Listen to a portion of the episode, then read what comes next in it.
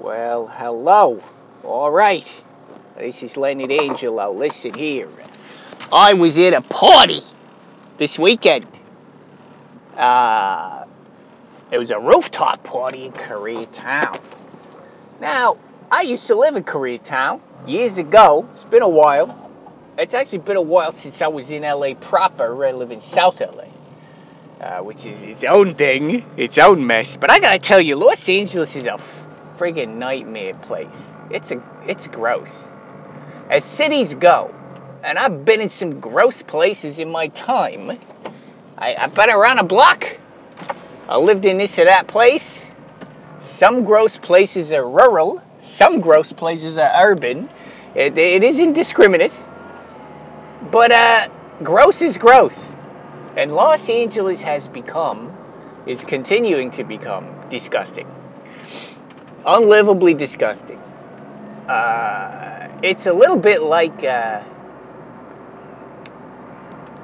I don't know, it's a little bit like uh, uh being a, a, tourist in a third world country where there's a resort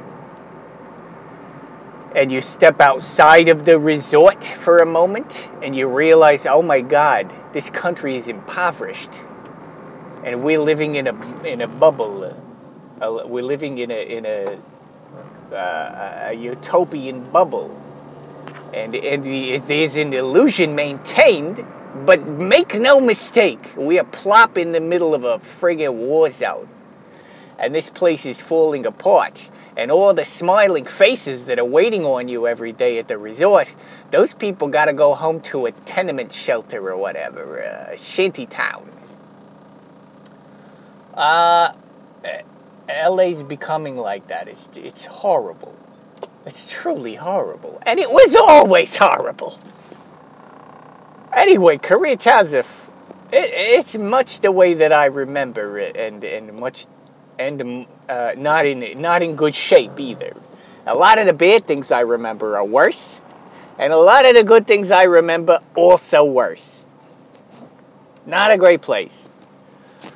Los Angeles needs help. Everybody, send money because apparently we don't have enough. Uh, our taxes ain't paying for any, for any of the things that we actually need there. Uh, it's not working out. Now, if I were uh, I know a certain comedian who loves to blame the liberals for this sort of thing. I don't care. They, that's not necessarily so. It has to do with how the taxes are spent or whatever. And I don't know what the priorities in LA are, but they certainly are not getting it clean. But we all, I will agree with this comedian in one respect. We all got to take some responsibility for our neighborhoods.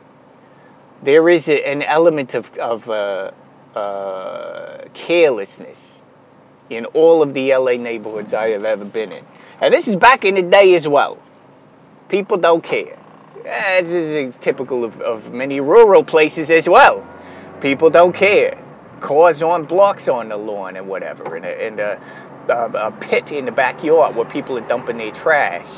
Uh, people, uh, there's always trash fires burning upstate New York, that's for sure. Trash fires unregulated trash fires in upstate New York. You gotta see it to believe it. Uh, apparently, they don't have fire hazard up there. Who knows? Anyway, I was at a party in Koreatown. It was a rooftop party, one of those places where you can be on a roof and look down at the impoverished places below. And there was a, a, an acquaintance of mine who has been teaching, much much like myself, at a community college in in uh, I think it was Glendale. Uh, and she said, "I'm over it, man. I'm not doing this anymore." Uh, because teaching at a community, she's she's a pretty experienced teacher. Teach taught at all different kinds of places and her experience with community college was that the skill levels were so low and the disparity between certain students was so high, like the, the, the difference between this student and that student was so high, it made it impossible to do a, a single curriculum and, and to grade uh, fairly across the board. I, I suppose every time I was in a, an elementary school or high school and they would talk about the curve, I suppose that's what that's about I didn't understand the curve back then because it's math. and, and to no thank you. But I think I understand it now. It has to do with the, the it's it's a little bit of a socialist uh, uh, thought process. It's making sure that everyone rises, uh, a rising tide, and all of that lifts all the boats, even the little the little sinking boats, the little the little skips, or the uh, the uh, the small fishing boats that are sinking with a slow leak. We can never figure out where that leak is. Ah, you just keep bailing it. It's fine. I got a pump here. We can pump it out a little bit. This was my experience teaching at the community college last semester as well. And and I will be returning to that, I hope, next semester and uh, and I want to do a better job. But this person made it pretty clear to me that, that maybe that's a standard operating procedure or a standard uh, experience where uh, wherein my experience with the community college was such that the students were very unmotivated. Ah, this gets me to my point. They were unmotivated. They weren't just unskilled, they were unmotivated. And perhaps one comes from the other, I don't know. Uh, easily frustrated, very impatient, uh, lack of uh, focus and uh, attention spans were very short. And I mentioned this before a hundred times. My boss, I had an evaluation. My boss at the community college, head of the department, uh, gave me an evaluation and an interview. We talked about you know how to make the semester better, and it was a good evaluation and a good interview.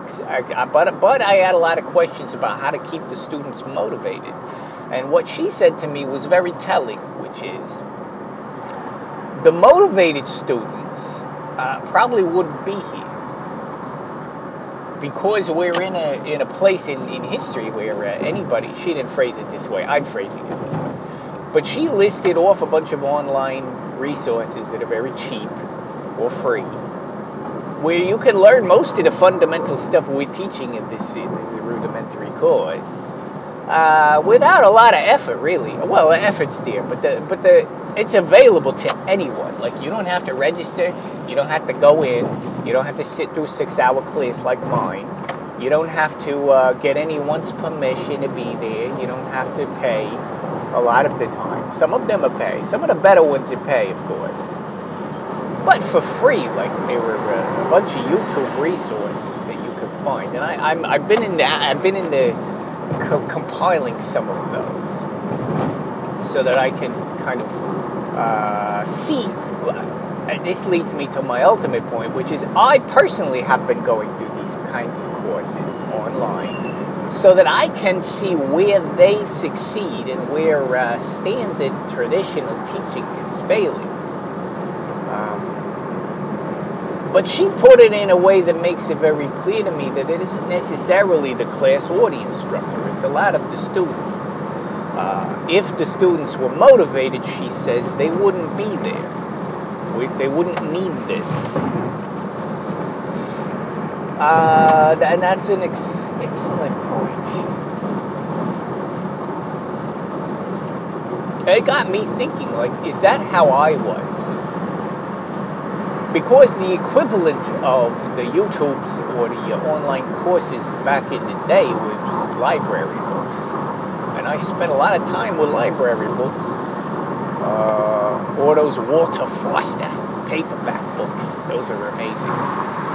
Uh, I spent a lot of time with that stuff. Andrew Loomis and George Bridgman and uh, uh, uh, uh who else were they? The guys uh, recent, my friend of mine a few years ago turned me on to this this correspondence course that's very famous and now in the public domain, uh, called the Famous Artists course, which you could send away for back in the day, and you get like a, a little booklet every every month or whatever, every week. I can't remember which it is, and you do the, the exercises and you send it back. Isn't that amazing? that was the thing back in the day. I had no idea about that. If they were not mo- if they were motivated, they wouldn't be there. I I take some umbrage with that, a little bit of issue with that perspective, although there is, I'd say it's 90% true. Here's the thing that I have mentioned before that I think bears repeating for my own uh, uh, improvement as a teacher, as an instructor. I think that correspondence courses, YouTube videos, books, and classes give you something that you can't have when you're independent, which is a, a finite limitation on the amount of information you're going to digest at one time. and this is where a class or a course that's been thoughtfully edited and not just some rambling guy in a car trying to trying to rattle off wisdom at the top from off the top of his head. Uh, this is where those things are better because it's it's it's a curated. I hate that word; it's an overused word, but hey, it's it fits. Uh, it's a curated amount of information, and it's and it's uh, uh arranged awfully to uh, have the maximum impact without being overwhelming, and that's something that I have had to do planning a course which was a new experience for me, really. Uh, something I had never had to do before. And I realized that's what books. Well, look, when you when you read one instructional book or one help self-help book that you think that covers the same topic as another, but you prefer one of them to the other, it's because that one was able to get the information to you in a way that spoke better to you, in a way that worked better with your thought process than the other one. So the information's the same, yes, but it, it comes across in a way that, that works for you. And, and that may be different for everyone. So this course may not be good for you, but another one might. Same information, different delivery, different different set of uh, editorial decisions, and you end up with a completely different course. And that's that could be different for everybody. But that's where I take slight issue with the fact that maybe students are motivated in a well maybe they don't know where to start. Maybe they have the motivations there but they don't know where to start. And that's the way i've always been. Because i think i think back about all the things i missed all the things i did have access to as even before the internets uh, correspondence courses which i was unaware of library books which i did take advantage of uh, bookstores where I could have gone in and bought books, or uh, or just perused, sat in the aisle and perused. Uh, I don't know, community college courses I could have taken, independent uh, uh, community classrooms I could have taken. All of those things I could have done, but didn't do. The only thing I remember actually doing is Walter Foster in the library books because those are the ones that I had exposure to. So this brings us to that point. It's really about what you can be exposed to. And yes, in hindsight, I wish I was smart enough to seek out some of those other things, but I wasn't aware of them. Now, I could have been made aware of them had I been independently motivated, but finding, I don't know, I find that in life, a lot of times you just don't have the capacity to think of a certain thing until until someone brings it up for you. Like and and then of course when your paradigm shifts and you suddenly are aware of that thing, oh, it's it's it's obviously that that's how it should have done. That's how I should have thought. That's what I should have tried. Obviously, that's the answer. But I didn't know it at the time, and my ignorance well, okay. So this is where uh, an instructor in a, in a in a class or a course or a, or an or an advisor of some kind can give you the exposure you need to shift your paradigm to open you up to other possibilities. And I've talked about this.